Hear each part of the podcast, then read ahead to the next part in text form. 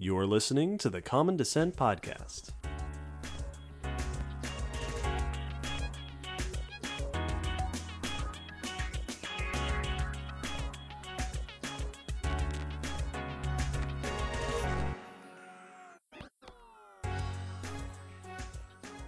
Hello, David. Hello, Will. And hello, listeners. Welcome to episode 70 of the Common Descent Podcast. Welcome back. And in this episode, we will be discussing one of my favorite topics convergent evolution. Ooh, this Yeah. one's been a long time coming. It has, it's been on the list for a while. So, convergent evolution, a lot of you have probably heard of before. It's a fairly common term, but it's a complicated one as well. So, as, as commonplace as it seems to be, there's a lot of weirdness to it. The concept is this is when animals look like each other even though they aren't related. Yes, animals, plants, anything evolutionary developing the same sort of thing Yes. separately, Yeah, by themselves. converging on the same evolutionary. Uh, I was going to say endpoint, but solution is Yes. a better. yes. A solution to a problem. the same feature. Yeah, so the classic example, uh, th- things like birds and bats and Yeah. pterosaurs each evolved wings very similarly, even though they all came from separate, non flying ancestors. And we'll discuss that example in more detail because that is one of the classic examples. Indeed, indeed.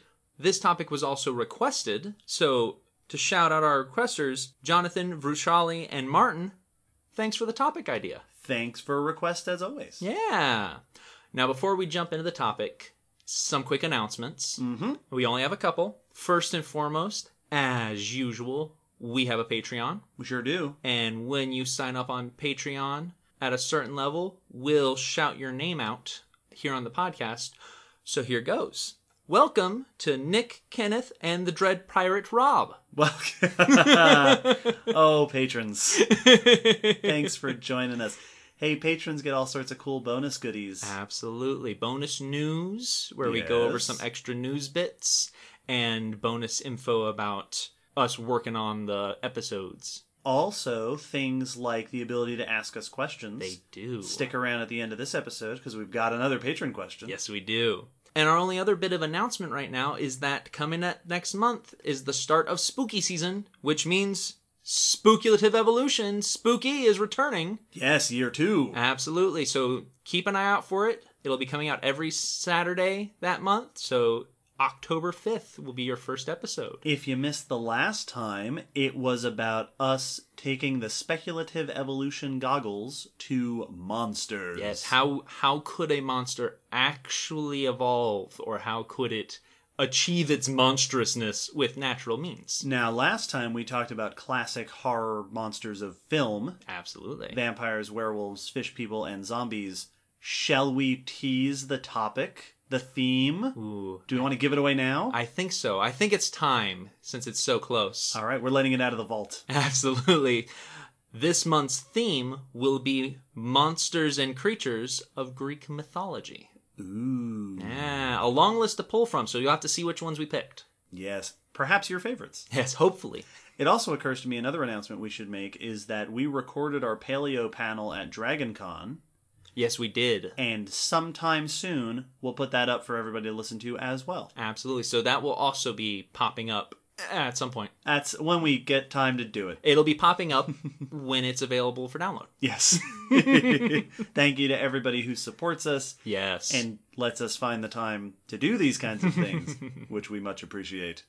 And with our announcements out of the way, and before we get to our topic again, we have our news section. As always. For the news, every episode we like to cover just a little bit of the recent evolutionary paleontology news articles that have popped up and share them all with you.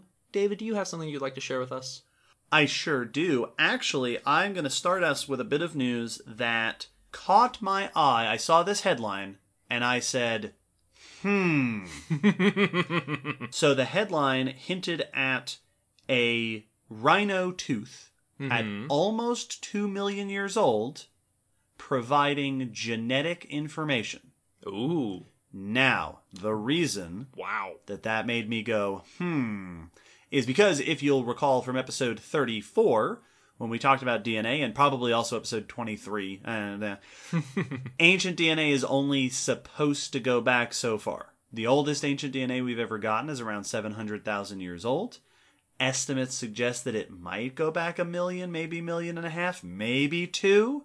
So the thought of genetic material at 1.7 million years old struck me as a very extraordinary claim. That's pushing the envelope. And indeed, that's not what it is. but it's also cool. so, this is research by Enrico Cappellini et al. in Nature. So you know it's a big deal. Or you know somebody thinks it's a big deal. I made I made a silent nod. Yes, mm, oh, Nature. Mm, mm, yes, that's yes, yes, good. yes, yes. And we'll link to an article in Smithsonian Magazine by Jason Daley. So, as I said, DNA only goes back so far in the fossil record, which means that we are lacking information about genetics back farther than about a million years, which is most of the fossil record. However, there is an up and coming realm of investigation looking at ancient proteins. Proteins are more stable than DNA, and so they last longer, and there are techniques studying proteomics, Yeah, it's a cool word. which is the full complex of proteins that a cell will produce, in anthropology and criminology, and indeed paleontology.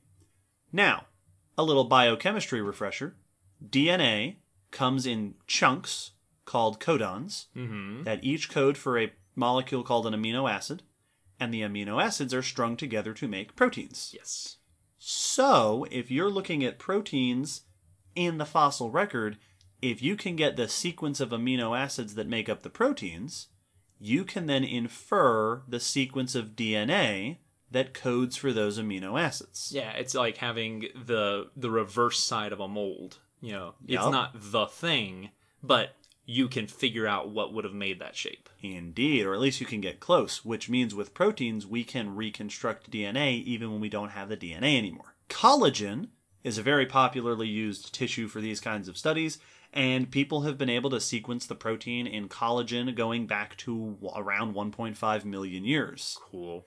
which is good. Here, this group of researchers was able to sequence the proteome of enamel. Wow. Enamel is one of the tissues that you find in your teeth. In fact, it is the most resilient tissue in the body. That's important. Yes. We'll mention why. In this case, the enamel that they used came off of a tooth of an animal called Stephanorhinus, which was a rhino that lived around 1.77 million years ago. This tooth came from an archaeological site in Georgia, not the US Georgia, the Georgia over in Eurasia. And they were able to not only sequence the proteins, but reconstruct the genetic information, wow. which makes it the oldest reconstructed genetic information ever reported. Well, so not the oldest DNA, but the oldest reconstructed Yes. genetic code. Yup. Very cool. Now that uh, that going back to my hmm, that's the kind of thing you be careful with your headlines about internet, but still still a cool thing. Yes. Now this is very exciting because not only did this teach them things about rhinos, in this case, apparently Stephanorhinus, this type of rhino, is known to be closely related to a genus called Coelodonta, which you will know as the woolly rhinoceros. Cool. Yeah, which is pretty cool. Woolly rhinos, much like woolly mammoths, lived way up north in Europe, Asia during uh, the Pleistocene. Yes. The, the later parts of the, uh, the well, the, the Ice Age, and in this case, the later part of the Ice Age. This study looked at how those rhinos are related and found, by reconstructing this information, that Stephanorhinus is a, at least a couple different lineages, and the woolly rhino appears to have evolved within the group. Oh, cool. So one of the species of Stephanorhinus is very closely related to the woolly rhino, and the other one is the next group out, which is cool. Also makes Stephanorhinus paraphyletic, Yeah. which means that it's not a good name. Yep. Someone's gonna come around and and split that name up probably someday. Uh, for more on that, episode 10, The Tree of Life, how we classify things. But even more exciting, I think, about this, and the reason that the headline is not woolly rhino relatives, is that if this technique can be replicated elsewhere, that means that we can potentially get genetic information older than the DNA record can give us, which is really cool. especially for people interested in like early human evolution, because the DNA doesn't take us back that far. But also, if we can get this information out of enamel, that's about the best case scenario you could hope for. That's a really nice material to be carrying this information. Like getting DNA out of bone is cool, and collagen we have a lot of in the, the, the recent fossil record, but tooth enamel? That's everywhere. And it's, as you said, resilient. It is Yep. tough. It is the hardest part of your body. It's what allows us to chew all of our stuff. So it can hang in there for quite a while. That's awesome.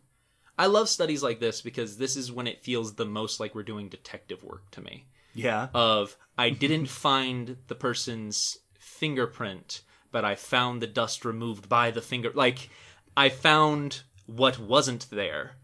And I love this kind of stuff when it comes up in studies. It's also really cool. It's it's such a it's such a nice thing to be able to say, well no, DNA does not go back that far. But what DNA made does sometimes Yep. and that can at least give us an idea. We may not be able to say the exact CT uh, uh, ordering of everything, right, right. but we can get an idea, and that's awesome. And the fact you related it to detective work, this is actual detective Yes. work because forensic Mm-hmm. scientists use the same technique. So, yeah, and it, the overlaps between paleontology and forensic science are many and it feels like increasing. As I was about to say the line between those two is is blurring, especially when you get into like old forensics. Yeah. When they're looking at old crimes, at that point you're almost doing paleontology. you're doing I think you're doing archaeology. yeah, and yeah, you you're keep doing going true, back. true. I guess if, If, you're it doing was like pet a, murders, I was gonna oh, you beat me too. I was gonna say if a horse committed the crime, then yes, you're doing and paleontology. you're a horse. That's very awesome. Indeed, it is. Well, my next news article does not deal with DNA, but it does deal with baby sea turtles, Okay. and that's pretty awesome. I hope it's not a crime scene with baby sea turtles. Well, then you should probably do yours. this episode's gonna do, gonna get dark real Get quick. real, real dire. No, these are about baby sea turtle trackways. oh, Yes. So this is this is a cute one. This is research by Martin Lockley et al. in the Quaternary Research, and the article we're linking to is is by Meilan Solly at Smithsonian.com. So in South Africa's Cape South Coast, going back about hundred thousand years ago, there are beaches, and on these beaches, at some point, some baby sea turtles were born. And as many of you probably already know, sea turtles bury their eggs on the beach and the ba- babies are left there. They hatch all at once, sometimes just within a nest, sometimes multiple nests. So that's just a fun fact. Not all sea turtles do the massive hatching. Some sea turtles just nest all year, and the nests just pop every now and then, and they all scurry to the ocean. But they scurry down and they leave very distinctive little tracks in the sand as they push themselves with their flippers. Ah, yeah. I imagine those would be easy to distinguish from like crabs Exactly. and, and other animals when walking on the beach. you're shoving yourself along the beach with oars. hmm Uh, you make a distinctive pattern. You can actually identify adult sea turtle tracks by the pattern. Oh, that's cool. Uh, I, we had uh, signs at the aquarium that showed if it looks like, and they look like tribal tattoos. If it looks like this, it's a leatherback. It looks like this, it's a loggerhead. Da da da da da. Cool. So they leave those little tracks, and some of those tracks actually fossilized and preserved. And not just one case, actually a few, which is awesome, but also unexpected because this is something that happens briefly. Like those sea turtles aren't walking around the beach, they're running from nest to water. They're probably on the beach for less than 10 minutes. And in that time of them leaving those tracks and before those tracks got washed away or destroyed, it was preserved. So this is a really amazing little snapshot that they were able to find. And it told them some cool things about what sea turtles were there and how the sea turtles around Africa have changed a little bit. So in the first site they found about seven roughly parallel paths pointing southward toward the ocean. The reason they were able to tell it was sea turtles was one, the pattern, but also the parallel paths is key because it suggests that they were all coming from the same direction or basically the exact same direction. So it suggests that they were all moving from one spot toward the ocean, which supports baby sea turtles. Now, this is the first site of a few that have been found. Including this first site, three more trackways have been found with baby sea turtle tracks. Wow. Two were right nearby, just a few kilometers from the first one, but another one was uh, 62 miles away, 100 kilometers Wow. farther. So they actually have a nice little spread, all still within the the south coast. And they were able to identify that there were multiple turtle species uh, shown in these tracks. So they had not just the same kind of turtle. They had one that was showing an alternating gait, so a back and forth. You know, basically they can either do a butterfly crawl, like swimming, where they're moving both arms, or they can do one and then the other. One had an alternating gait, and that was left behind by some kind of relative of the loggerhead because it matches those tracks most closely. So if they're still walking the same, something related to the loggerhead.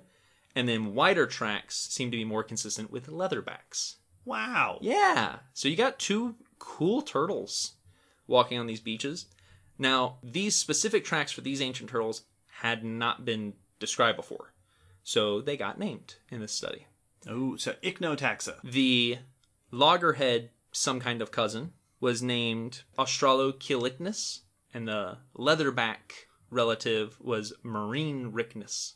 Ah, so these are, as we've discussed before, footprints, trackways get their own names. Yeah. Just like ancient species do. Yes. And so maybe someday, if we're ridiculously lucky, we might find a fossil that we can associate with it. But most likely, these names will match with these tracks, and this will be how they're identified. Now, one of the interesting things this showed the researchers is that today, loggerheads and leatherbacks do nest along Africa's coastlines. Uh, so the cousins of whatever left these tracks, but they don't nest uh, on the south coast. They nest on the northeastern. So they have shifted, or at least these kinds of turtles have shifted Right, right. and most likely the researchers surmise that's going that is going to be due to climate change but also human hunting Yeah. turtle nests are a huge target for many people who who uh, make those coastlines their home because it's great source of protein and eggs Yeah. And you get a whole bunch of them in the same place. yeah you literally just dig it up and fill a basket Yep, so And there's no mom there to protect them. yeah so they have shifted behavior within the last 100,000 years What a cool find. yeah It is very rare that a paleontological study gets to be cute. Yes, yes, Yeah. I love it. Also, I love the fact that a baby sea turtle is only in a position to leave trackways for about 10 minutes of its life. Yeah,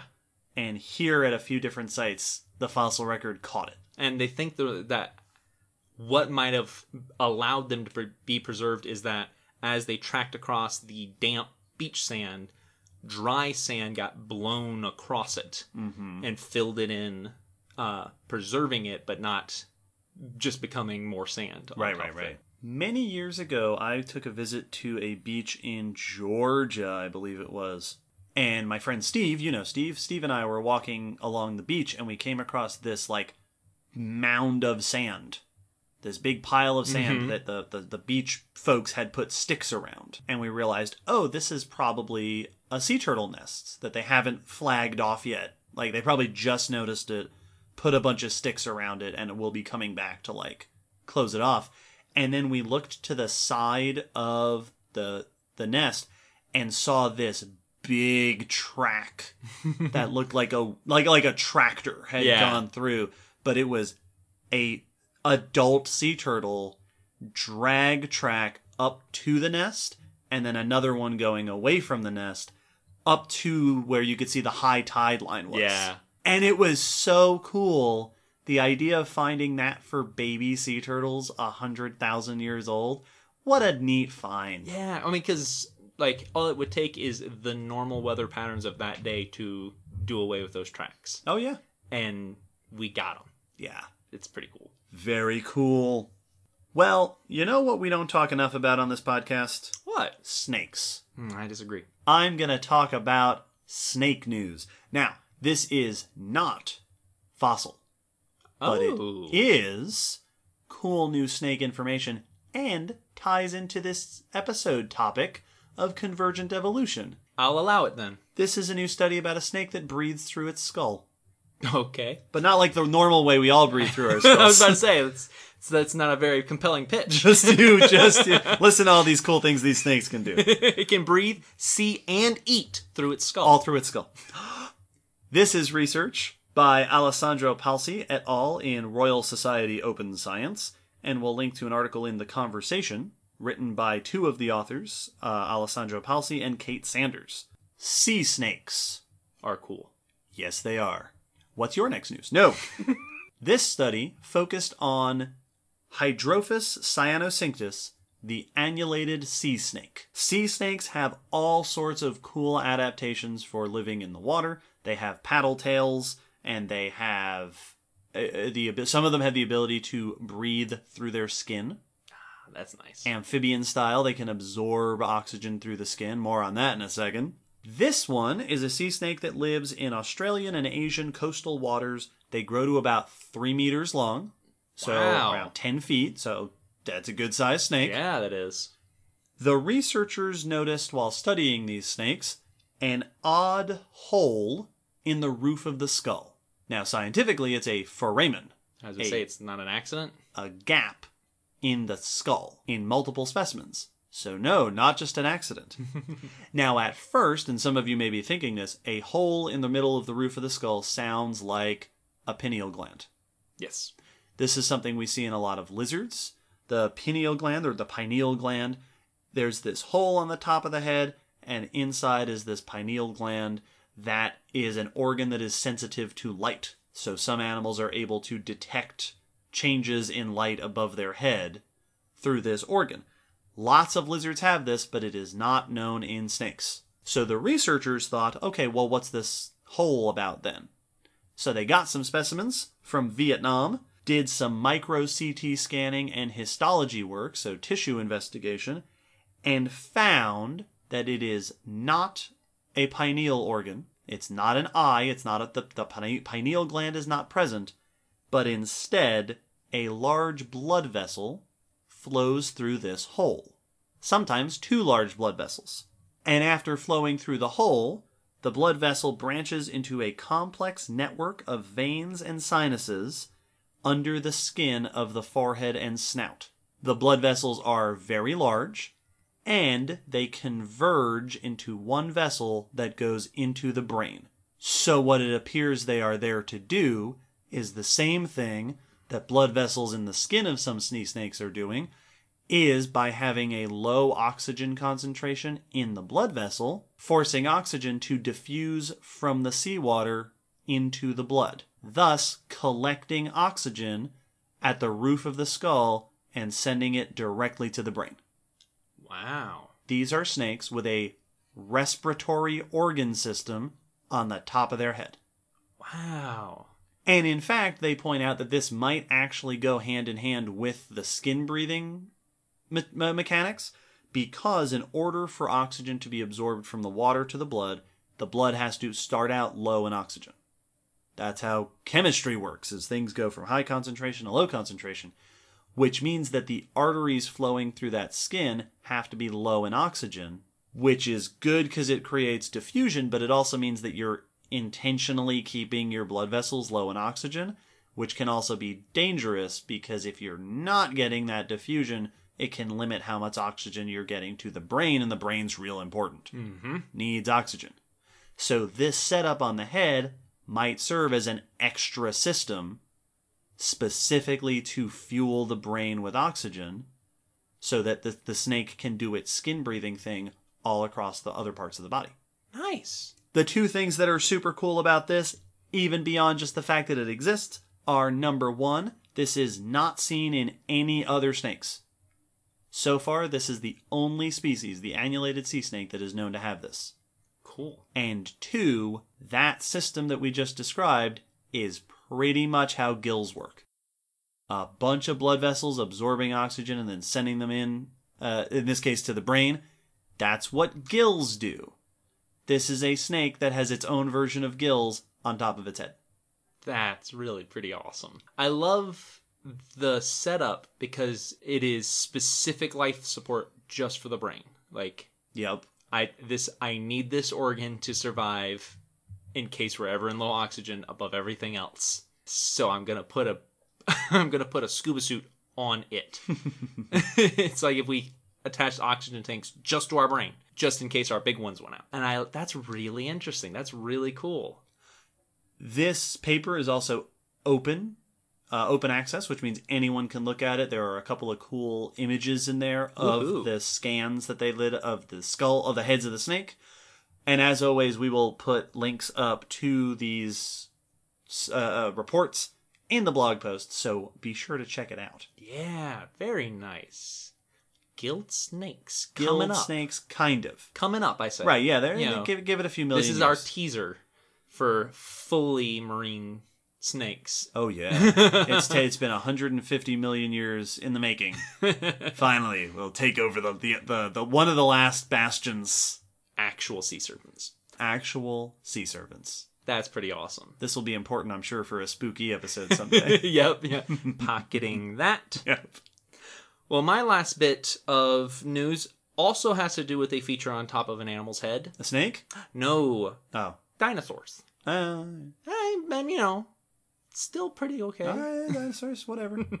Is it at least a cool dinosaur? Yeah, theropods. All right. Yeah. Okay. Cool. Cool. So this is research looking at special divots on the top of theropod skulls. Now, theropods are the two-legged, mostly predatory dinosaurs: T-Rex, Dromaeosaurs, Deinonychus, etc., etc.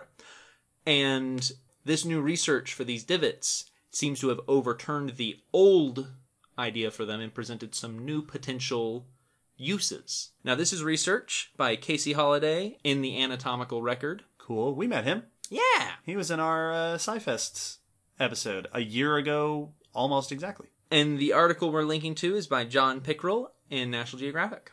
So, on the skulls of these mostly predatory dinosaurs, there are a couple of holes called the dorsal temporal fenestra. Now, fenestra is fancy word for hole, but Window, actually, in Latin. true. Yes. so these are dorsal, so on the top, temporal, your him, your your temple, your your uh, uh, uh, Yeah. temple region. Temple-ish area. Yeah. So on top of the head, in that kind of area, holes that originally were thought to be places for muscle attachment. Theropods are typically predators, so many of them have notably strong bites, and this this seemed like a hole-in-one answer that it was muscle attachment, especially because the depressions are right in front of the major jaw muscle openings in Ah. the dinosaur skulls, but also modern birds as well. So Right, right. So an extension, an area for extension Yes. of muscles. This new research says nah, Oh, probably not. Uh, the first bit of information that says it's probably not that is just because it's not really a logical position for the muscles to attach from. If the muscle were to attach there, it would have to come up from the jaw, take a 90 degree turn, and then snake along the roof of the skull to attach to that spot. So it just doesn't seem like it's a good anchorage point for mechanical use. interesting. Also, the surface of the bone there does not suggest that muscle or tendons were attaching. It's too smooth. Hmm. Usually there's muscle scarring, rough patches when muscle attaches the bone, and this doesn't show that. So they took a look at other animals to figure out who else has these divots and what are they using them for.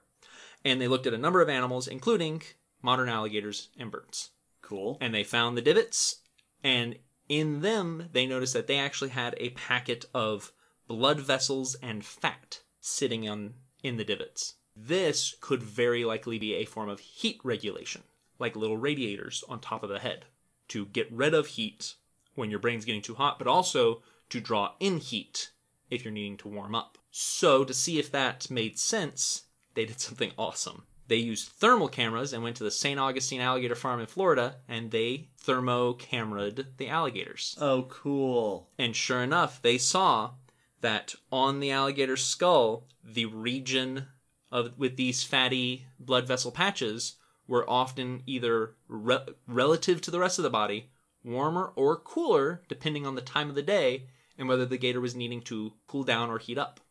Wow. So it's it's either a a pair of ice packs Yes. or it's a pair of heat packs. Yes. Depending on what you need. Absolutely. That's awesome. And so this could be what the theropods were using it for, which also makes sense, especially for the big theropods. Because we've mentioned this uh, before, but heat regulation is a huge challenge for big animals. The bigger you are, the harder it is to cool off because you retain heat more easily. Yes. Especially if these big dinosaurs are endothermic, warm-blooded. yep. If they're if they're maintaining their own heat, then it's going to be really hard to cool down. So these could help them maintain a healthy temperature in the skull, which is important for your brain. Once again, There's a great quote in the article that said, "You you can uncook a brain just as much as you can uncook an egg." you only get once. yeah, you can't really turn that dial back. This must explain why I've been seeing that Brian Engh artwork bouncing around the internet of the dinosaur heads as though viewed through a thermal camera. Yes, with the two Yeah. Deinosuchus popping up to look at. Yeah, Yeah. that's exactly what that is. I like that this is also something we talked about in the last episode on ankylosaurs about how their nasal passages Mhm. were built to do this same thing, Absolutely. to be air conditioning or heating for the skull, which as you to protect the brain in a big animal. Yeah, it's your brain is the most important organ. Like your heart, you need all of your organs for the most part, but without the brain, none of them do much. And so you've got multiple strategies to solving the same problem. Yes. They also did point out that this could have other uses. For instance, there could be a display aspect if you're able to flush blood and pale or darken two patches on your skull, uh, which you know certain lizards do by darkening their skin or, or you know flushing blood to certain places. Yeah. So there could be other uses for this, but the thermoregulation seems to be a very likely answer for why these holes are there. And with that, we wrap up the news. That's the news. So now we will jump into our topic of convergent evolution to talk about how life copies each other because they're all unoriginal. After these messages. Let's learn.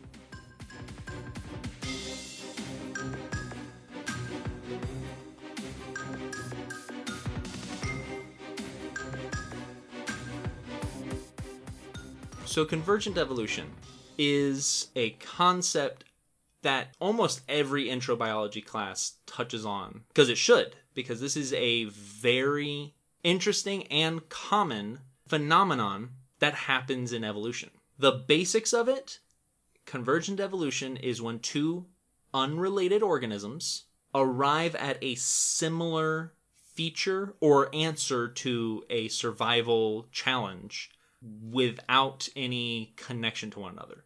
They are not interbreeding, they're not pulling from a similar ancestor, they are just arriving at the same solution on their own evolutionary path. And it's important to note that convergent evolution isn't a type of evolution. It's not like a Yeah. particular method of evolution. It's not, I'm going to evolve convergently today. no, it's just a thing that happens because of the diversity of evolutionary lineages. Absolutely.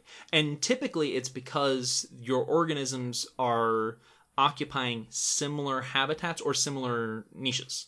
So they are living similar lifestyles or living in similar conditions, and therefore the pressures of natural selection that they're experiencing are similar or almost identical. I know we're going to have a bunch of cool examples later on. Should we throw out some favorites now to give people an idea of what we're talking about? Absolutely. Why don't you start? Oh, sure. Well, a thing that comes to my mind, for example, I, you know, just the way that I think, You know? uh, limblessness. Yeah. The, the the notion of an organism that has completely lost its legs has happened a bunch of times in lizards. One of which gave rise to snakes. Mm-hmm. Also, there's a group of amphibians called caecilians, Yep. Which started out ancestrally legged and lost all of their limbs. Yes. That's several different groups of legged animals completely independently evolving towards limblessness. coming to the same conclusion that being legless is useful for certain lifestyles. And while I'm being biased towards the things we like, that crocodilian body plan is also oh, something. Oh yeah. Oh, don't worry. Speaking of things we don't mention often enough, there's a section later on. oh, I believe that there is. We also we've talked about on the podcast um, evolution to aquatic lifestyle. Yes, Right? Absolutely. Cetaceans, whales, and dolphins uh, are the product of that uh, of that evolutionary pathway. As are pinnipeds, Yep. your seals, sea lions, and walruses. As are sea snakes. Yep. Right. Several groups of organisms that have evolved similar body shapes. Not so much the sea snakes, Yeah, but the other ones. But I mean, almost every single one has formed a paddle somewhere on their body. this is true. So like similar lifestyles, but similar. It may just be a similar structure. You know, maybe the whole animal doesn't look the same. Maybe it's just we all developed the same tool Right. for the same kind of job. One of my favorites we mentioned in our eyes episode is cephalopod and human eyes. Yes. Are if you held up diagrams of them next to each other, which you can look up online, so you don't even need to picture it in your mind, they are almost indistinguishable except for a couple of structural details. And that's pretty amazing, especially considering that that's not even another vertebrate. right. That's an invertebrate. and I like that the, the the idea that sometimes convergence can be very different in the makeup. So like a fish's fin and a dolphin's flipper are the same shape, but if you look inside of that at what Oh, it's yeah. made of and what's inside, they are totally different. But you can also get convergence that is like the the eyes example you just gave, almost the exact same thing Mm-hmm. developed totally independently. Absolutely. And there's a term for these structures. Go on. These are known as analogous structures. Now, I want to define this term because there's another very similar term that it could be easy to confuse.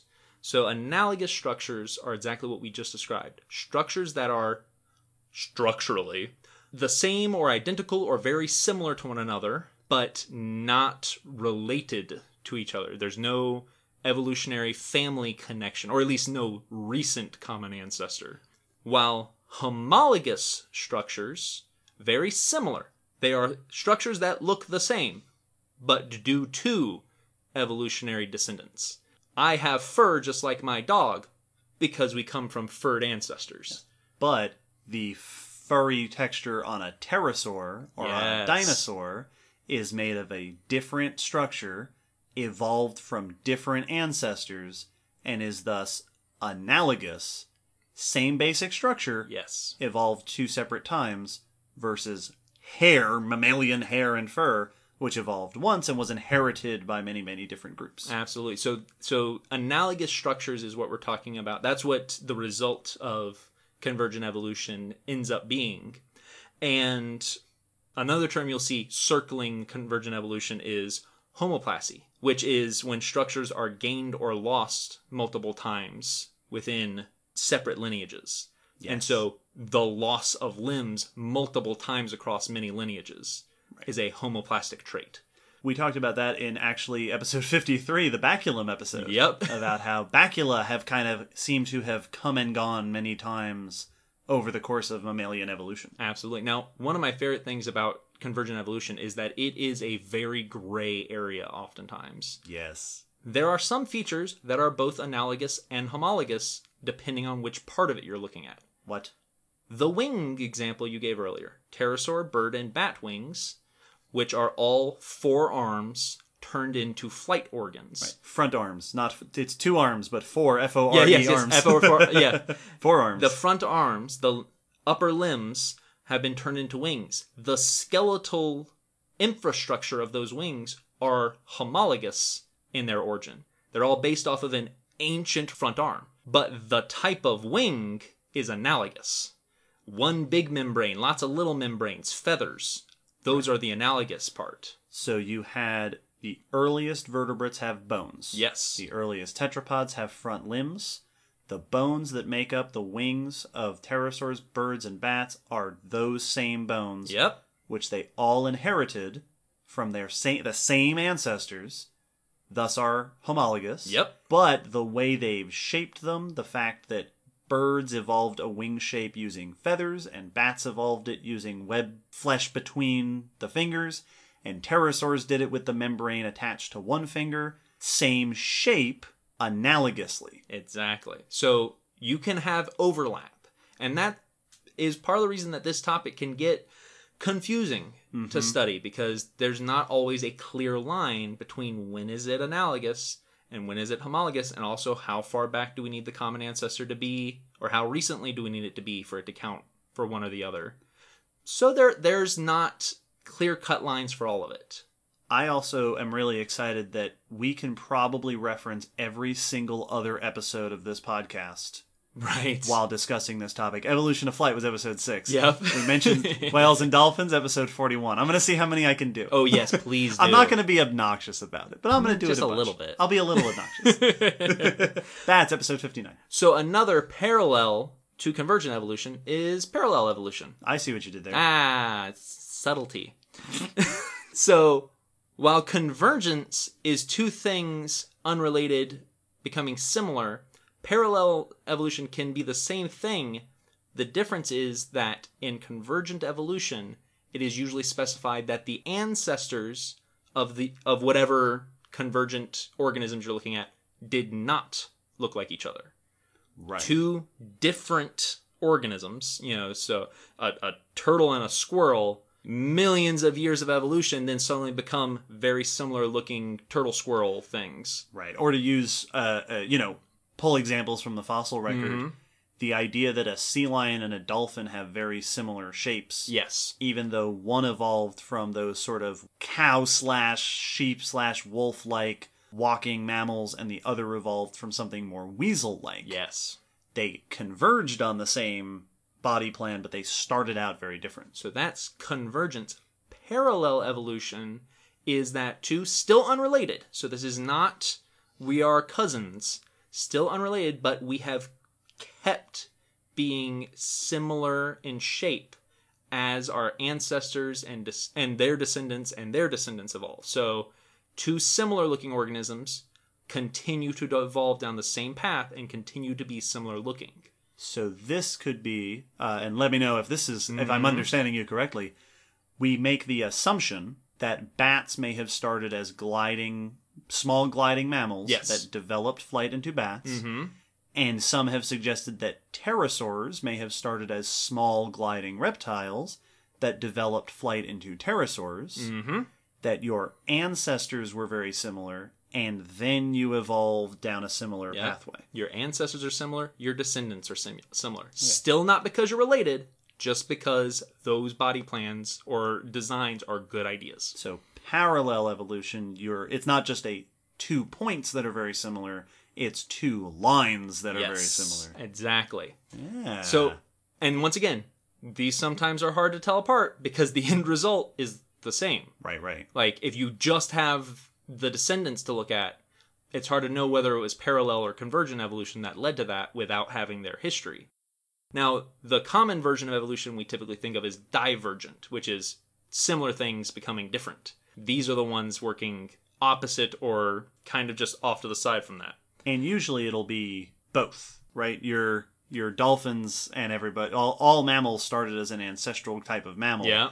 Which diverged into your whale ancestors and weasel like animals, and then certain lineages converged into the sea lion dolphin shape. Exactly. So this is, like you said, this isn't a type of evolution. These are things that happen via the process and during the process of evolution. One of the most cited examples of parallel evolution is actually placental and marsupial mammals. Oh. Because almost anytime you've looked up, if you just go look up, you know, cool marsupials, there will be some mention of marsupials that look oddly like placental versions. What they often will call the true thing, which is which Yeah. is very because we're placentals. exactly That's you know true wolves and then marsupial wolves and true moles and marsupial. Okay, let's calm down. so marsupials and placentals became isolated when Pangea started to break up roughly 100 million years ago and started to become isolated during that time. So since that time, they've basically been evolving on their own. Especially Australia, it's just been them doing their thing. And yet, we've seen very similar mammal shapes pop up in both the placental and marsupial groups. The Tasmanian, uh, the, the thylacine, the Tasmanian tiger, is really similar to a wolf or coyote Yeah. in shape, even when you just look at the bones next to each other. You also have gliders on both sides for like flying squirrels and gliding possums. You also get things like my favorite, which is the placental mole and the marsupial mole, Yep. which look ju- it looks just like a a color uh, uh, palette. yeah, it's, a, it's an alternate skin. Yeah, it's just a golden version of the normal thing. uh, but you also have very rodent like marsupials and even very cat like marsupials and so on and so forth. So these are two groups of mammals that have reached many of the same mammal conclusions. One of my favorite things to do when I was teaching uh, comparative anatomy as a TA is I would bring out the koala skull. Yeah. and see if people could guess what it is. Because if you've seen a rodent, like a big, like a, a beaver or Oh, yes. capybara, oh my goodness, you know, koala skulls, it is very easy to be confused. Or in my case, it's very easy to trick students. it's very easy to confuse. yes. for, you know, for educational reasons. Yeah, absolutely. it's morale boosting for the TA. Yeah. But it's absolutely true. They have very similar shapes because they're using their skull in a very similar way. And that's what convergence does. The essence of convergence. It's it's very much the same idea of I could have you make a hammer out of lots of different materials. We've made rock hammers, we've made metal hammers. There are places that use hammers that are just a heavy block of wood because I'm not naming to hammer a nail. Like same kind of tool, different process of making it. And all these different all these similar tools could have completely different developmental paths too. Mm-hmm. Doesn't mean I had to go through the same steps. I could have gone a I could have come in it from the left. David could have come in from the right, and we both could still reach a similar conclusion. and I'm sure if there are any historians in our audience base, I'm sure you can think of tons of examples of different cultures Yes. coming up with the same things, coming up with the same uh, uh, solutions, developing very similar tools. I love seeing multicultural versions of the same tool to see how it developed by itself all over the world, and they're all basically the same but also different, and I Yep. love it. So, speaking of just cool examples, now that we know what convergent evolution is, let's dive in a little bit and look at some of the weird, cool examples that have popped up. There are, of course, too many to mention. Get your Google search ready. Yes, we'll have lots of links, promise, Yeah. because the blog post will be full of them. So, one that I knew you would appreciate Oh boy. is one that, to me, I think it's overlooked all the time for how ridiculously convergent it is, just because it's so mundane. Venom. Oh yes. Venom is hugely convergent across lots of different animals and plants, arguably, for the ones that actually sting you. But, like, things that inject you with a toxin have evolved multiple times. The stingers on a jellyfish have nothing to do with the fangs in a snake or the abdomen, the abdominal stinger of a wasp. And so these have all popped up separately. Even within snakes, they've evolved venom multiple times. Different types of venoms will pop up, and that's one of those. And and this will happen many times in this episode, mm-hmm. where there is sometimes it's hard to draw the difference between. All right, they've oh they've evolved venoms, but they're using the same proteins to do it, and they're all related. And so, is it convergent Yeah. or is it? And the reason that I bring that up is because the development of snake venoms has been a much debated I assume. and venoms in a in in squamates Yes. and lizards in general has been much discussed but absolutely venom because all it takes i say flippantly Yep. describing it as being simple is to get some enzymes that are already doing cool stuff in your body and put them in a place where you can stick them into something else yeah, put them put them in a different place in your body, and then put them into something else. so like a lot of snake venom proteins are for example digestive enzymes Yes. or if it's neurotoxin, it's the things that are con- the, the proteins you already have to control your own nervous system that now you're concentrating and sending over to someone else's body to control their nervous system. it's like, oh, these are really handy for when I need to to to stop my blood from bleeding out. It's a coagulant. Well, if I stick it in that person who's not bleeding, they're just gonna start, you know, dying, which is what I want my venom to do. which is what I was going for. So yeah, like using already having similar things and then many many times coming up evolving Mm-hmm. strategies for using them antagonistically. and your point that it's hard to tell sometimes we could look at you know squamate venoms with lizards and snakes and say oh convergent evolution but all it takes is for us to find one fossil that seems to be ancestral and venomous and then go oh well evidently maybe it's something that has more of a connection than we thought And indeed that happened with molecular studies Yes. and that was the whole part of the whole Toxicofera thing. Go check out our friends on the Squamates podcast. They did a Mm-hmm. Whole episode about the venom relatedness of lizards and snakes. They did a really good job. Check it out. nice another cool one that i wanted to mention was echolocation Yeah, hey, we talked about that in both episodes 41 and 59. Yes, we did. And we mentioned part of this, but also we didn't really mention the fact that bats and whales aren't the only ones to echolocate. Go on. There are other echolocators. Not quite as fancy as bats and whales. That's why we use them as examples.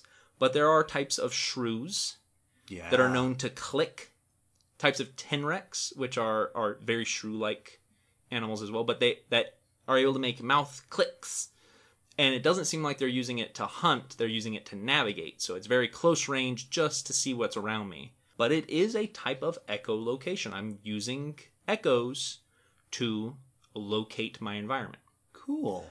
Birds as well. Swiftlets are the famous one. They're cave dwelling nocturnal birds. Mm-hmm. Sound familiar? so these are birds that are convergent with bats. They live in caves, they hunt at night, and they use little high pitched chirps to navigate to their nest. They can actually find their individual nests on the cave wall in perpetual darkness with echolocation. So cool stuff like that. Now, the next part we mentioned uh, when we discussed these animals before, but I, I have to mention it again just to remind everyone for how deep this convergence can go sometimes, is that whales and bats not only share echolocation, they share similar genetics. Yep. And this this is a part of convergent evolution that can be somewhat debated as to is genetic evolution convergent as well? Does natural selection select for convergent genes? And from what I was able to see with the research, the answer is mm, Indeed. so it, it seems like there's some evidence for it, but also not always evidence for it. Right. But at least in whales and bats, they have at least 200 regions of their genet- their genome, their genetic code that are extremely similar. Wow. And many of these code for hearing. Now, how many of them code for echolocation is yet to be determined and will be difficult to determine. Right. But it seems to suggest that genetic or convergent molecular evolution is more common than we might think. That's like finding two cultures that both independently developed cars Yes. and then learning that they're using the exact same alloys yeah, oh, yeah, like it, for the materials. it's like meeting each other and then being able to switch the batteries, Yeah, and then, and, then it it, and it runs. That's exactly. Super neat. So convergent evolution can get real specific and also do it with really weird stuff. Electrical organs and electroreception in fish is a really cool one. Multiple fish have evolved techniques to use electricity to either sense, hunt, or defend themselves, or sometimes all three. Uh, there are two kinds of fish that use electroreception that are just not sensing electricity like sharks, and but just using electricity to sense their environment. So it's like echolocation, but you're using a electrical field to map out what's around you and look for prey. Two of the common ones are elephant fish and knife fish. Elephant fish, native to Africa, knife fish, native to South America, both produce electrical fields to hunt and navigate throughout their environment. And they don't even look the same. like this is also one of the weird things about convergence is sometimes you can't even see that two animals are convergent until you look beneath the skin or are able to see behavior that's convergent. Elephant fish are called elephant fish because they have a weird trunk thing off their face. It looks hmm. like a hose attachment for a vacuum cleaner. It's weird. And then knife fish are the cool, slender fish that you'll see in aquariums every now and then with a long fin along the belly that can just f- go in drive in reverse im- immediately, and the fin just alternates its undulation to do that. Cool animals. Both of those use it for electroreception, but you also have more than one shocking fish. Yeah. That's- so electric eel style. Yes, the electric eel is the one everyone knows about, which, first off, not an eel. Well, And it's also freshwater. So if you ever see an eel in a saltwater aquarium, no, it's not the electric eel. Hmm. That is an answer to everyone who ever visits an aquarium. good to know. It's- I guarantee if you're looking at electric eel, they'll let you know because the signage is going to be crazy. It'll have that dangerous high voltage. Yes, because these can kill you. Electric eels are South American Amazonian freshwater fish, and they are able to produce huge amounts of electricity, up to 600 volts, and they use it to hunt their prey. So they deliver a a, a shocking bite and stun and often just outright kill their prey.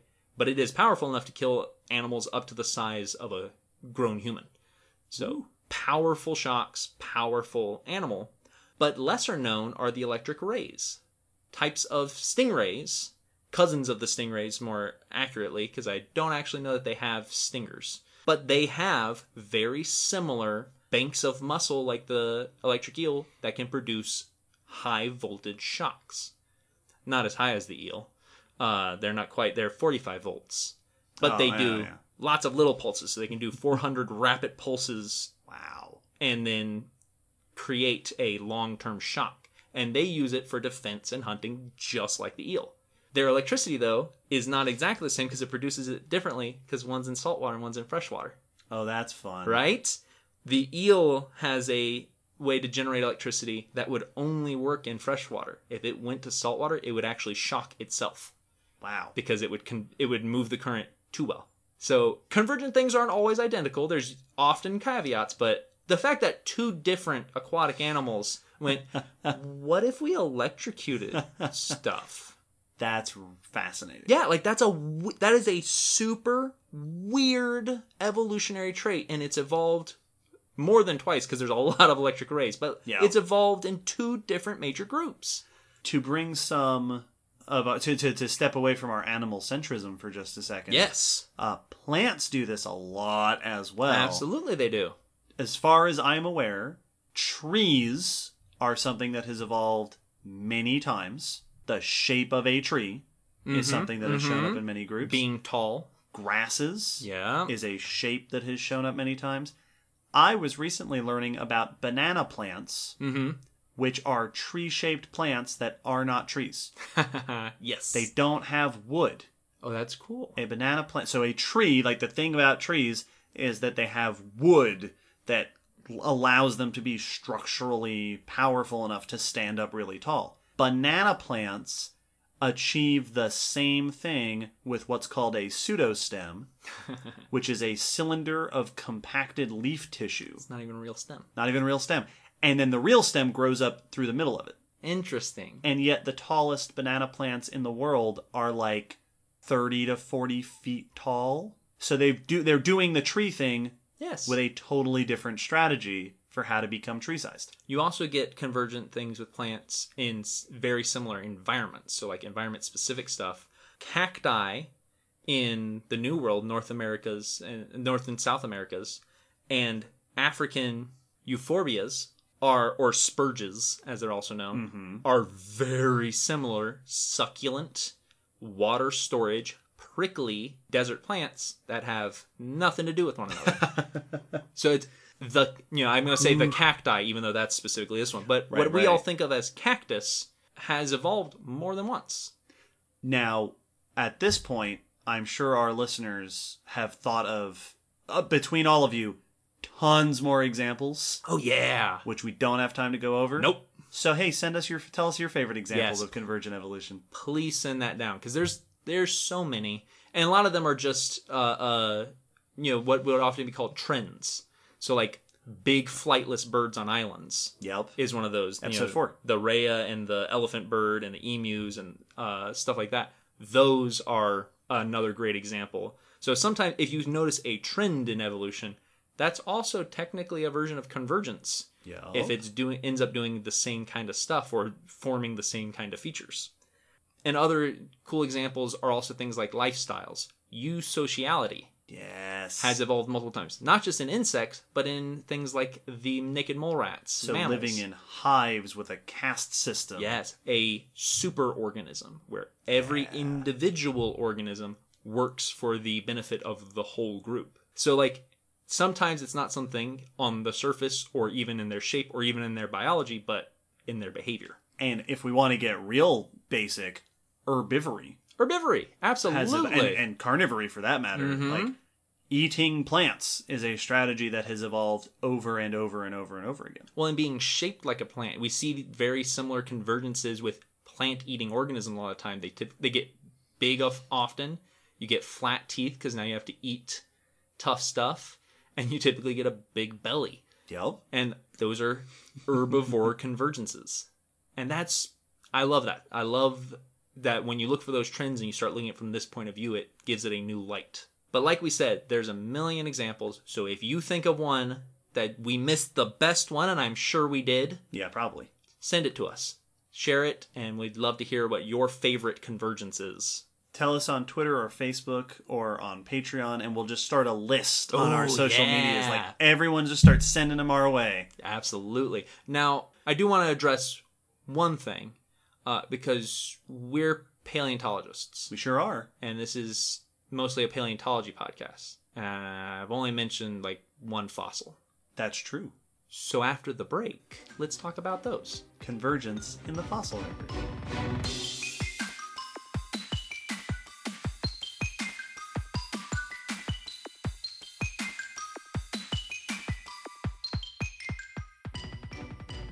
So, you know, I said earlier I was going to mention our other episodes, and Mm-hmm. like Snakes episode 3, Grasses episode 38, I'm missing a whole bunch. it's You know, hard to, look do, down the list. It's hard to do it real time. We've done a, a bunch of fish talk. We did one Oh, on we yeah. did sharks in True. 48. Yeah, it was Yeah. 48. Placoderms in 29. I'm not, I'm not going to do it. it's too much. So fossil convergence. Yeah. Fossil convergence is an interesting topic because you can compare fossil organisms to modern ones, but also you can find convergences between equally extinct taxa. Fossils are also extremely important for telling us about parallel evolution because the only way I can really learn about your evolutionary history is to look into your fossil record. But there's actually a lot of examples of convergence in the fossil record which should not be surprising because convergent evolution is strangely common. Yeah, it's it's a, a wide overarching pattern. And it's something that's been going on since things have been evolving, as far as we can tell. Since there's been things to converge to, I guess. Yes. So there are lots of great examples. The first one I'll start off with was uh, one of our most recent topics, ankylosaurs. hey, episode 69. Yeah, ankylosaurs and their tail weaponry have been compared very often to the similar tail clubs of glyptodonts, the armored mammals. Yeah, very armadillo like, but big. Yeah, like look like they're carrying an igloo on their back. Always compared to Volkswagen Beetles for some reason. Yep, I think it's the curved. They do look like Volkswagen Yeah, Beetles. they. I can give you the car comparison there. That one makes sense. And Ankylosaurs episode 69, Glyptodonts episode someday. Hmm. Ah. Well, they both have very similar armored, stiffened tails, sometimes with swollen ends Yes. to act as a tip of a mace like club. knobs. Knobs. So, research has been done to look into how convergent are these because that's always one of the difficult things for looking into uh, fossil convergence is now we can't see how you're using it i can't watch you use it so it's hard for me to say that this is behaviorally or functionally convergent it may just be superficially Right. convergent maybe you evolved the same kind of thing but for completely different reasons This is the research by Victoria Arbour and Lindsay Zanno. absolutely Yeah. And basically, what they did is they took a look at multiple of the tail clubs to try to look for specific similarity, see how many specific similarities there actually were, especially in the development of tail clubs, how they evolved in these groups. And they found that they are highly convergent. Uh, it seems about 80% of the traits of these tail clubs are convergent. Wow. So we're talking about a group of mammals. Mammals, armadillo rela- cl- uh, uh, closely related to armadillo mammals and a group of dinosaurs yes. that have evolved astonishingly convergently And once again, a weird tool. Tail clubs. You don't just Yeah. see those on every store shelf. these are among the only two groups of animals that have ever evolved tail clubs And so these tail clubs seem to be very similar. And part of the reason for this conclusion is that they developed in the groups in very similar ways, in that they started by stiffening the tip of the tail, that handle we talked about in our Ankylosaur episode. And then, if they developed a knob, the knob developed secondary. So the tail clubbed, turned into a club in the same kind of steps. Interesting. so parallel So it'd actually be evolution. parallel evolution in that regard, ah which also suggests that they very likely did have similar uses, because that means the same utility and pressures seem to have been useful and successful in the same order. Another one of those that we do have some of today, but not as much as there used to be, is snout horns oh yeah horns on your nose has popped up multiple times. And now we really only have the rhinos as our example. And so like a rhino horn you also have animals like the ceratopsians triceratops styracosaurus all of the frilled horned dinosaurs.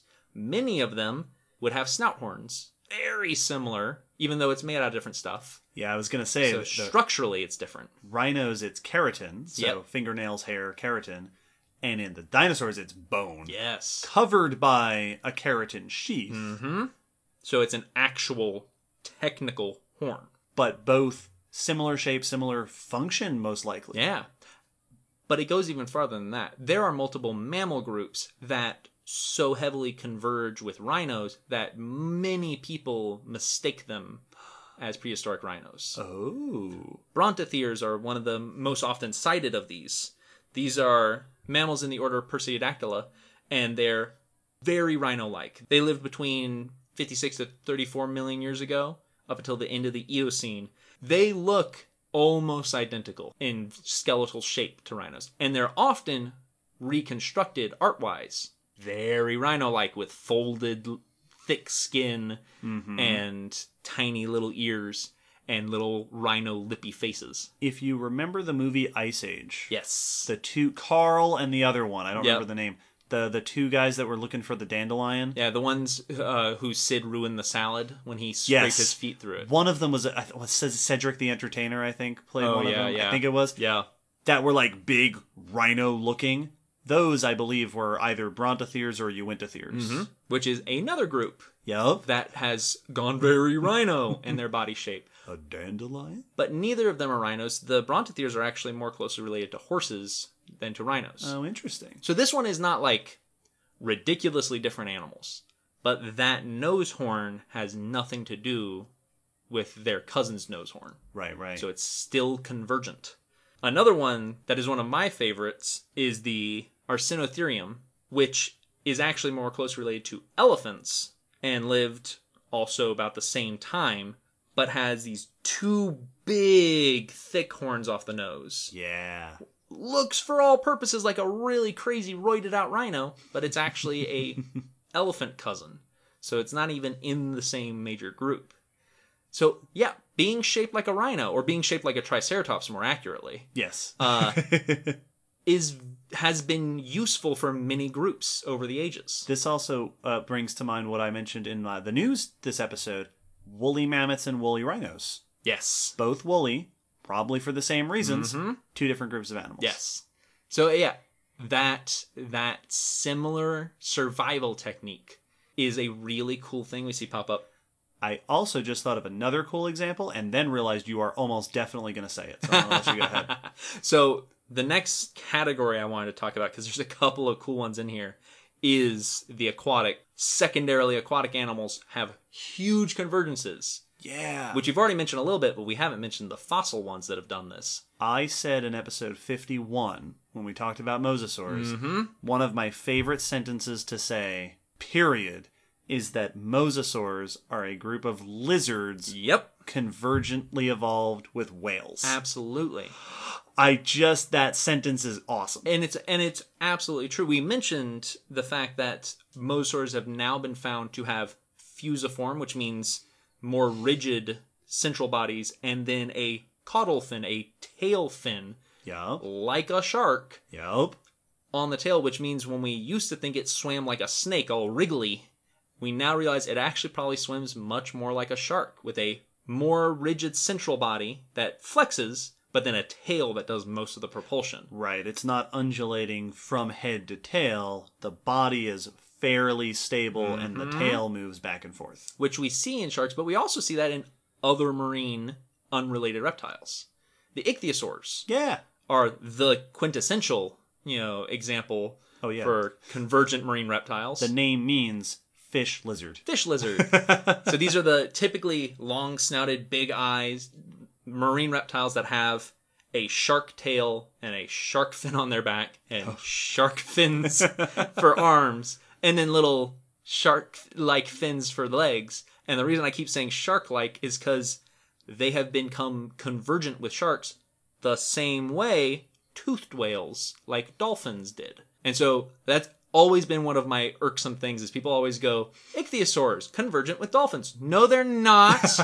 sharks were first. They're both convergent with sharks. Dolphin. Well, it's like I, I always like when we name the dinosaurs, like uh, uh, the the ostrich mimic and the chicken mimic. It's like, well, It's, I picture the ostrich mimics, which are like the ornithomimids. They're flocking this way. yes, Uh, yep. I always pictured them like holding their patent and be like, "Oh, I came up with this Excuse- years ago." Those chickens are Gallimimus mimics. Yes, Thank you very much. I'm the original.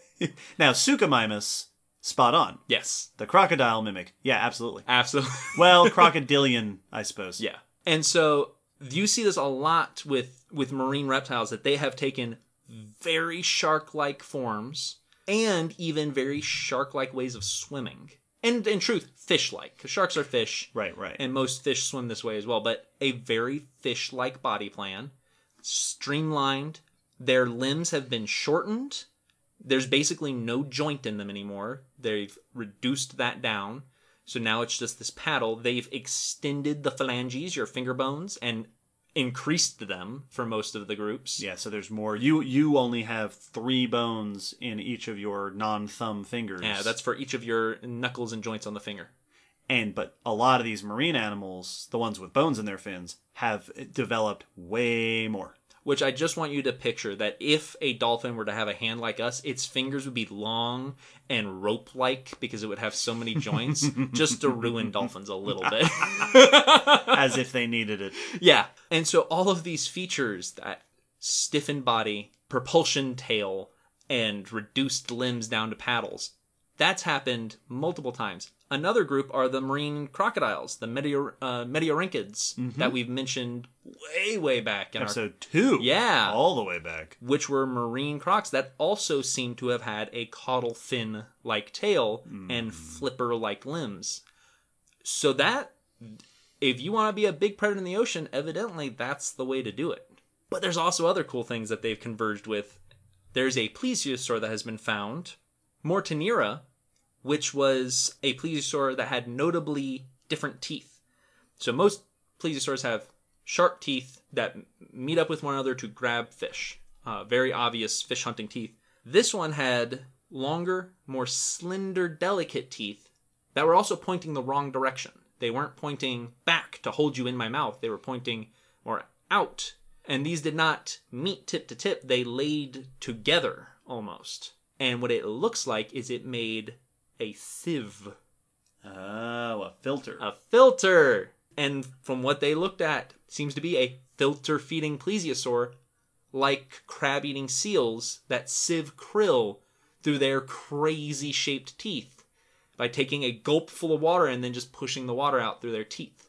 That reminds me of the news we talked about last episode with the pterosaurs, who not only had mouth shape similar to flamingos, but poop contents similar to flamingos. It's a really cool thing that these environments seem to elicit very similar shapes from the animals who go to live in them. But one of my favorite, just huge group of examples for fossil convergence are crocs. Oh, I figured. Yeah, remember? uh, like I said earlier, speaking of things we don't talk enough about, Episode two. so it's been a while. crocs have been around for quite a while, uh, and croc cousins. So the the earliest relatives of crocs show up like 200 million years ago. During that time, and even before it, there have been croc shaped animals that aren't crocs. Sometimes aren't even reptiles. And that is one of the most noted convergences with crocodilians out there. And when I say croc shaped, I mean modern croc shaped. Fossil crocs have been all sorts of shapes. Right, right. But, But that, your alligator crocodile, that long, flat snout Mm-hmm. and that long, kind of flattish, lizard shaped body Mm-hmm. with the little arms. and then a powerful tail for swimming. That shape shows up multiple times in completely unrelated groups, including reptiles. Uh, the probably the most famous of them are the phytosaurs, Yep. which are cousins, cousins of the archosaurs, but not archosaurs, not crocodilomorphs. These were reptiles during the Triassic. They look, for all intents and purposes, like some kind of croc, except the nose isn't at the tip of the snout, it's right in front of the eyes, which is awesome. But they do have very similar brains. Ooh. They've done CT scans of the skull and they found that phytosaurs have a very indicative brain shape that's very unique to phytosaurs. Has a long frontal area for uh, the the olfactory lobe, the smelling part of the brain. But modern crocs and gators have a similar overall shape. Wow. Yeah. So they are probably the Triassic's version of a crocodile, and other evidence has suggested that yeah, they were probably living a very similar life. That's it's a good body shape to have if you're sitting on the edge of the water Mm-hmm. trying to grab stuff. Absolutely, and being sneaky about it. But even before that, in the Permian, there were giant amphibians doing the same thing. Even before the reptiles came in and wrecked the place, there are Rep the place. Yes. the all Yes, unfortunately. the Temnospondyls are a famous group of often very big amphibians. Like, we're talking over 10 feet sometimes. Gator size. Yes. Yeah. And many of them were gator shaped. Uh, the One of the ones that was cited was uh, Prionosuchus. And suchus means croc. Yes. which had a long, slender snout, a big, powerful, flattened tail, flattened but thick body with little short legs. It's a it's a it's a it- croc. Yeah, it's a scaleless croc. So in that sense, Will, by your own logic, they are not croc uh, mimics. They're not convergent with crocs. Crocs are convergent with Temnospondyls. it's true. and then actually, even then, if you look at like Tiktaalik, I was about to say, yeah. the one of the earliest transitional fish moving onto land, it has a very croc-shaped body. Mm-hmm. It does eyes and nose on the top of its skull. Yeah, big, broad Yeah. snout. Yeah, so yeah, it's probably more correct to say these are all Timnosmon or uh, Tiktaalik mimics. And I'm sure there are fish oh yeah, like true fish that we could find that do the same thing, but like in the sand at the bottom of, Oh, the, of the ocean. But you also get other reptiles. The the Champsosauruses were very crocodilian looking reptiles during the Cretaceous that had a very gharial like very thin snout, very aquatic body. Most were just under ten foot, you know, around or just above ten foot maybe.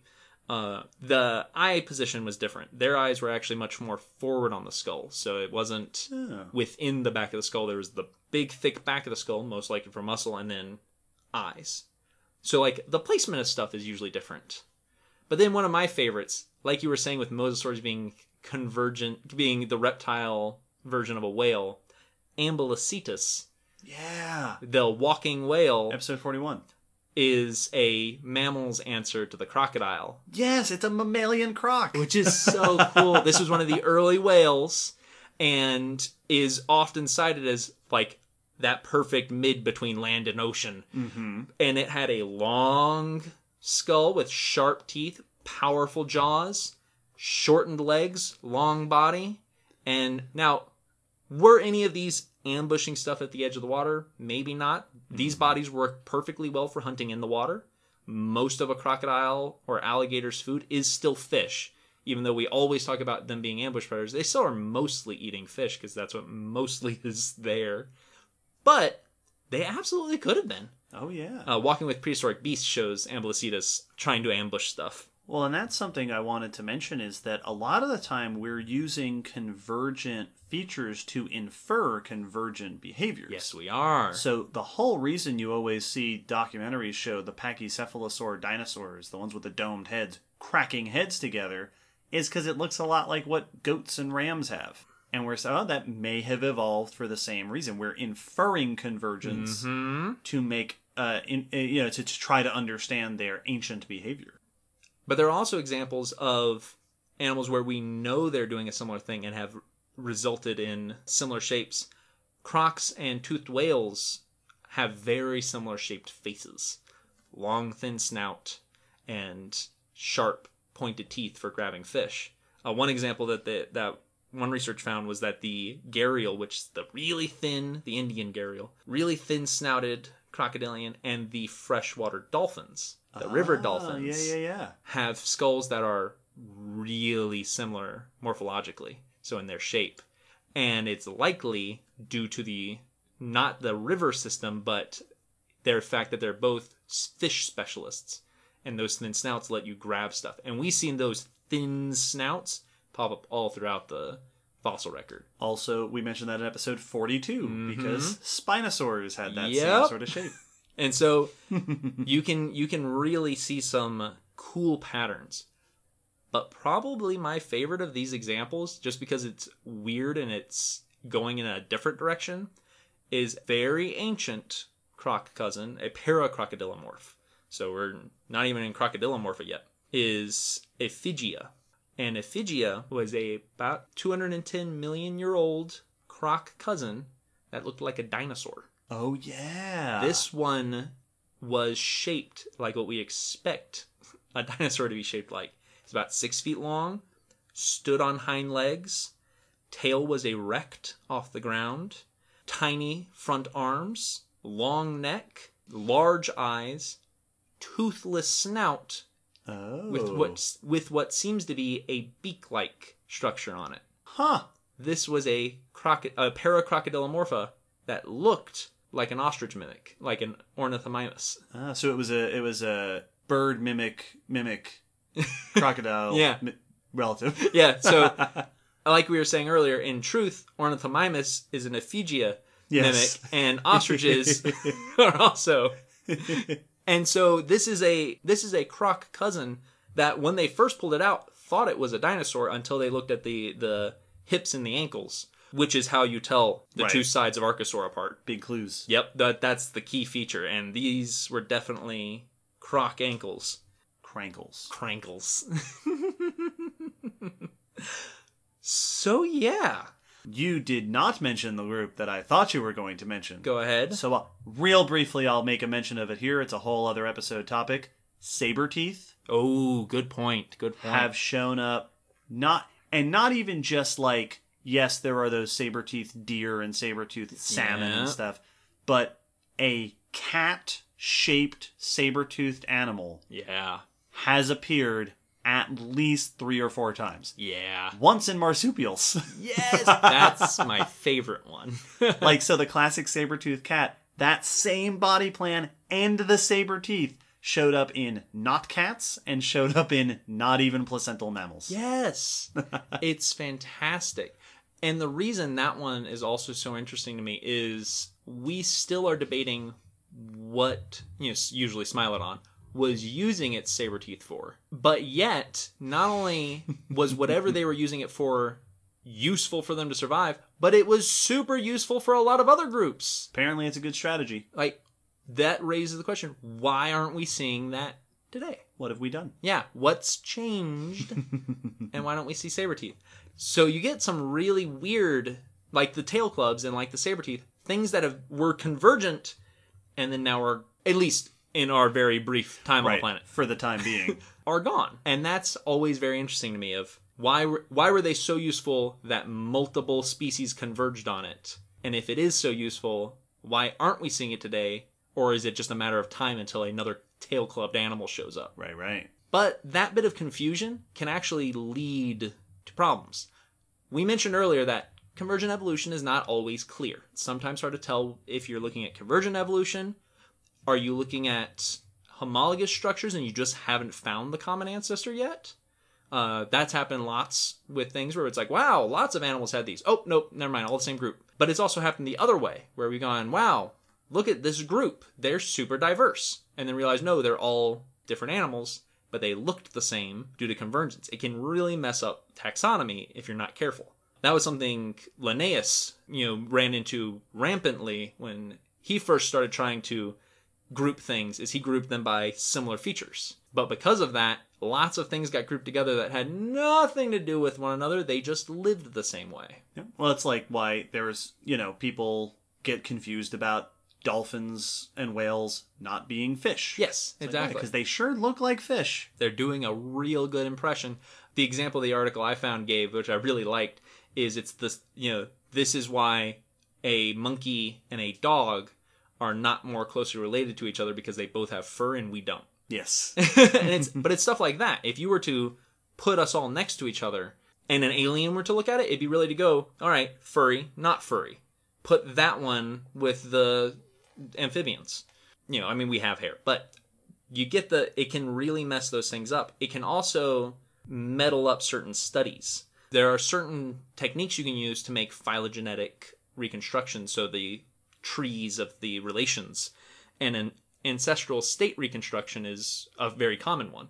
This is a tool that extrapolates, so it using what we have makes a model going back toward what the ans- the, the ancestral characters were likely, which can lead us to linking common ancestors. right. So you're basically saying here are the few species we know about, mm-hmm. either living or extinct. Based on what features they share, let's compute what their common ancestor would have looked like. Exactly. So you can start to shape a common ancestor.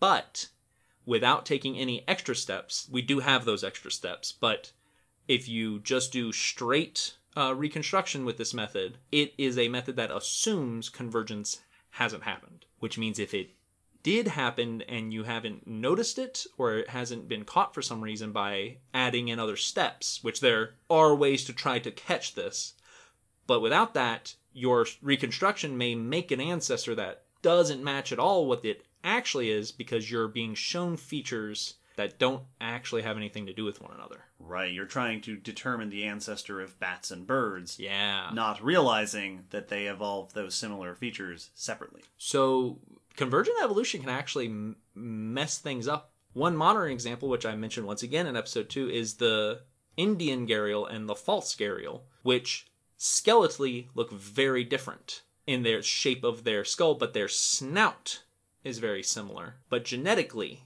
seem to be very similar. So like you have this thing where it's hard to confirm how much is due to their relation to one another and how much is due to convergence. And this actually is a common this is a common ailment of figuring out the order of slender snout crocs throughout history is slender snout longirostrine is what that's called has popped up all over the place. Skinny snout for catching things in the water that pops up just constantly just within the group of crocodilians. So who's related to who or did you just do that by yourself is hard to say a lot of the time. And so yeah, convergence can really throw a, a wrench in some studies. It also can bring up some interesting and sometimes difficult questions. One question that often comes up with convergent evolution is since it is so common, does this not suggest or potentially suggest that there are only so many right answers for a successful survival uh, solution? That evolution only has so many ways of doing something. This makes me think of the fish shape. Yes. The fact that almost everything Mm-hmm. that has evolved to live a fully aquatic lifestyle has taken on the shape of a fish And the main exceptions that I can think of are the ones that before they became fully aquatic did something real weird. Yeah, that were completely the wrong shape. Like turtles. Yes. Like yes, you are not a fish shape because you have your rib cage on the outside. Yeah, because your you know, spine doesn't move anymore. yeah, dingus. or like snakes, Yes. aquatic snakes. It's like, well, okay, yeah, you don't have any limbs. Now, in that case, you look like an eel, Yes, you which do. is still a fish. Yep. and so that that question pops up a lot. And there seems to be people on both sides of it. And there have been there's been research looking into trying to quantify, you know, does it actually seem like there is a similar process at work each time? Or is it just that if you roll a million dice, you're gonna get a whole bunch of the same numbers because the odds say so. Law of large numbers. Exactly. That seems to be where the research is suggesting is that no, you can get convergence just with the randomness of natural selection pressures and evolutionary process. But the question still hangs in the air a lot of the time. And I've seen quotes. There's a quote from Brochu on the one of the Croc papers that said there are only so many ways to do this well, and so it pops up all the time. It makes me think back to I saw a study many years ago about birds dropping seashells. And it was a study that said so if you are a bird, a, shore bird that picks up a shell, an oyster or something, and a lot of birds will pick up shells and drop them from the air to try Yeah. and crack them open. And the study was saying, in theory, there should be a perfect height Yes. because if you don't fly up high enough, the shell won't break when you drop it, and you've wasted a trip. But if you're flying up higher than you need to, you're going to break the shell, but you're also using more Yeah, energy. you're it's wasting a little bit. take you longer to get down to it. And so they did the math, and they were like, oh, okay, well, the math says the perfect height is, I forget, it was like seven meters or something mm-hmm, like that. Mm-hmm. And then they observed the birds and found that the birds were very consistently dropping the shells at around that height. That just selection had, in that case, there is a mathematical best way to do it. And so, given the generations, natural selection had converged on it. And it makes me think, I wonder how many instances it's like that. Yes. Where, yes, there are many ways to live in the ocean, but the number, the, the best way to do it is to be shaped like a fish. Or at least the best way to do it if your body is full of bones and organs Yeah. is to be shaped like a fish. So, with with a handful of exceptions, the numbers will always bring you that direction, as opposed to other things like the tail weaponry, Mm-hmm. where this has evolved like what a half dozen times Yeah, exactly. ever, and it just happens to maybe be the same thing. Yeah, and I, I think that does make a lot of sense that it may not necessarily be limits on the uh, uh, capabilities of evolution, if that's even a thing you can say that evolution has capabilities, but limitations on evolution, and it's the limits of obeying the laws of physics. And I would also say there are definitely some things that you can't do with the body shape you're given. Like Absolutely. we have bones. That means there are certain things you can't do. Yeah, it would. You would have to unevolve those bones. You evolve away from bones first Right, right, right. to do some of those other options. No animal has re-evolved gills.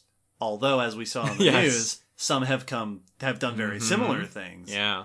But like that's we by the very way we are made up and the very chemicals that create our bodies are limited in certain ways. Absolutely. And I think once then it's a, a cost benefit. It's not so much that, no, it's not impossible for a mammal to become a boneless octopus like creature. But that's a lot of adaptation for something you can achieve with far simpler changes. And it's something that the pathway you'd have to take evolutionarily to get there because every step has to be Beneficial. functional Yes. and it's just her extremely unlikely to happen Yes. So yeah, convergent evolution. Weird concept, weird outcomes, but super cool and ridiculously diverse. and it's a fun pattern to be aware of because once you have it in your mind Yep. it's everywhere Yep. So as we said Do you have a favorite example of convergent evolution? Please let us know. Let us know. Let's start a list. We'll start a, a conversation uh, in in our social medias. Absolutely. Now, this would typically be where we would end the episode with Sure our signature ending catchphrase. Uh, but before that, we mentioned our Patreon at the beginning, and we casually mentioned that one of the things you can do at certain levels is send us questions that we will answer right here on the podcast. Right here, live For us right now. for us. It's live for us. Yes. we are alive. And we have a patron question here from Lydia, What's up, Lydia? who asks Hi, guys. Hi, Lydia. Hi. I have another speculative brain teaser for you. Oh, fun. How might human evolution have looked if we had chemosensors, taste receptors, on our hands and or feet? Huh. Yeah. Well, you're the spec evo. Oh yeah. Person? so to give everyone a picture of, of what Lydia is talking about, the chemoreceptors on the hand and feet, lots of organisms have that. Uh, octopus have taste buds on their suction cups, you know, and lots of things like uh, sea stars taste and smell with their tube feet, and flies and lots of insects have taste sensors on their feet. So when they land on something, they go, "Oh, I've landed on food." Yes. Would you say it's convergent? Huh? I probably, yeah. Yeah. Tho- those would definitely be with that many different versions of it. And if we had them, if we had them on our hands, I feel like our foraging phase would have been vastly different as humans.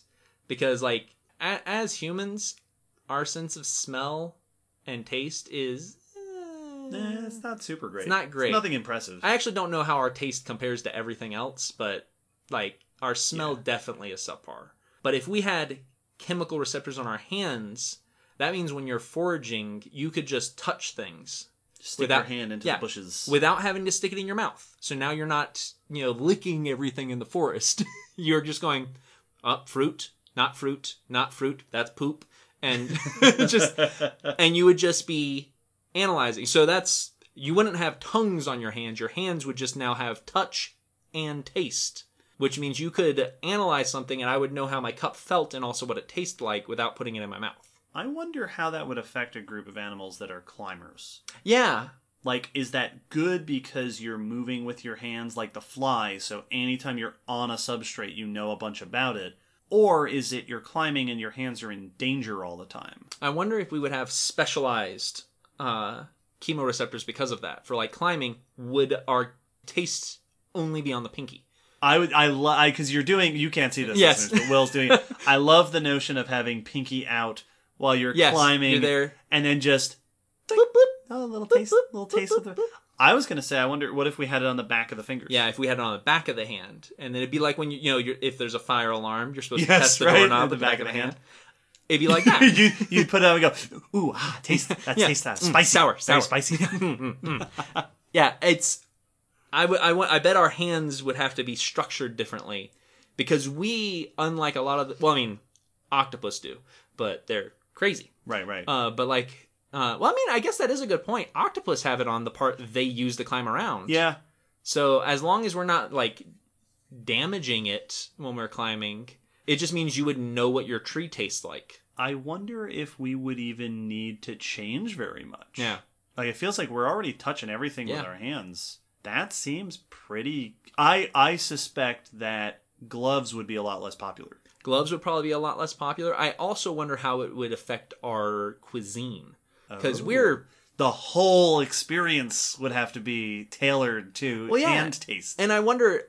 I can't decide whether it would dull our search for exotic tastes or increase it because if I'm tasting stuff with my hands all day, there has to be some numbness there almost because like like you don't feel you wearing your shirt right now. Most of us. Right. Like your body after a stimulus is there for a certain amount of time, your brain goes, "All right, I'm going to turn that off for the most part." Or otherwise, it will literally drive me insane Right. to keep track of every single fold of the shirt on your body because that's too much information and I need to hear what's going on. So I wonder if it would be like half the time when I put my hand on the table, I don't even notice the taste of the table because eh, right, it's, right. it's not an So important would taste. food have to be intense? Yeah, would it have to be more noticeable, or would the taste in your mouth be different than the taste in your hands? Well, I have my my my the thing I was wondering is would we even use our tongues anymore yeah, for the now?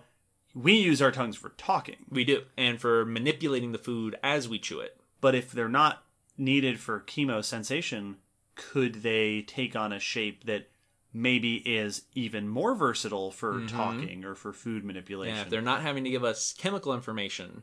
Uh, could they evolve into snake tongues so that we could use them to smell? Because Yeah. our sense of smell's not great. Yeah, that would be cool. One one might hope. Yes. If- Also, if we're lucky. as I'm sitting here in this hot room Yeah. and, and getting kind of sweaty, it occurs to me that I you probably want to keep your hands off of your body a lot more. oh yeah. Like you know when you're like out and it's really hot and like your neck's all sweaty and you kind of rub it. That would be gross. Yep. Well, and, and person to person contact would be very interesting. Yeah, like a handshake would be very intimate. But if we did replace... Oh, you were eating a burger. Yes. yeah. Ooh. No, where'd you get that? That- yeah, right. now we're like Daredevil. Yes, exactly. we just it is a world on fire. Uh if we did replace the tongue, if the tongue didn't become the taster anymore, finger food would be Oh, yeah. much more popular. It would all be things you eat with your hand. Because otherwise I don't know what I'm putting in my body. Yeah. like if that would be like if you that would be like getting an IV of nutrients. You don't taste it, you just get it. right. If your tongue's not doing the tasting and you're just eating stuff with a fork, you'd be like, I sure hope this tastes good. yeah. So you know, yeah, no, it would be eating. You, it would be all chicken fingers and donuts and uh, healthy versions of that. Well, that's fun. That would be very interesting. That's a Uh. good question, Lydia. We could go forever, but we should stop Yes. before. Now, this became a lot of discussion about speculative cultural evolution, which Mm-hmm. is super fun. Yeah, that's it's if we as you know because then it would also suggest that primates very likely Yeah. had and that's why I was saying if it was just on one finger, I was picturing something like an eye Like eye. aye-aye reaching into the. Well, it'd be like antenna as a finger that you literally are brushing against stuff and going, oh, okay, oh, okay, okay. Yeah, yeah. Uh, these big long antenna, big, big long uh, uh, uh, streamers. Yeah, they're uh, off your like fingers. dowsing rods. yeah, exactly. That you're just for. that you're just brushing along stuff as you're eating it, or as you're like moving around, and you're just touching stuff with it all the time. Ooh, Yeah, I like it. be so creepy. It's like cockroach people, but your antennae are on your hands. I love it. Good question, Lydia. Great question. Absolutely. If you'd like to ask questions to have to force us to answer on the podcast, sign up, take a look at our Patreon, sign up, and we'll be happy to have you, but happy to have your questions. Absolutely. But with this, we're going to wrap up episode 70. Thank you so much for listening. Keep an eye out for the next episode in a fortnight. Indeed. Let us know anything you want to hear with all the usual ways of contacting us. Keep an eye out for the blog post. Yeah, pictures Don't- and links. Don't forget that October will be filled with speculative evolution. So first Saturday, check your app and download your first spooky Oh, for 2019 It's gonna be good. and sign out phrase. Sign up for. Hey, did you convergently come up with that? I doubt it. That's the next episode about biomimicry. yes. About uh, kleptoparasitism.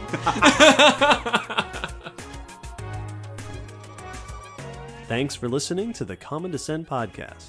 You can follow us on Facebook, Twitter, YouTube, and check our WordPress blog for pictures and links after each episode. Huge thanks to our patrons whose support helps keep this podcast running and who get access to bonus goodies on Patreon. The song you're hearing is called On the Origin of Species by Protodome, which we found at ocremix.org. Thanks again for listening. We hope you'll join us next time.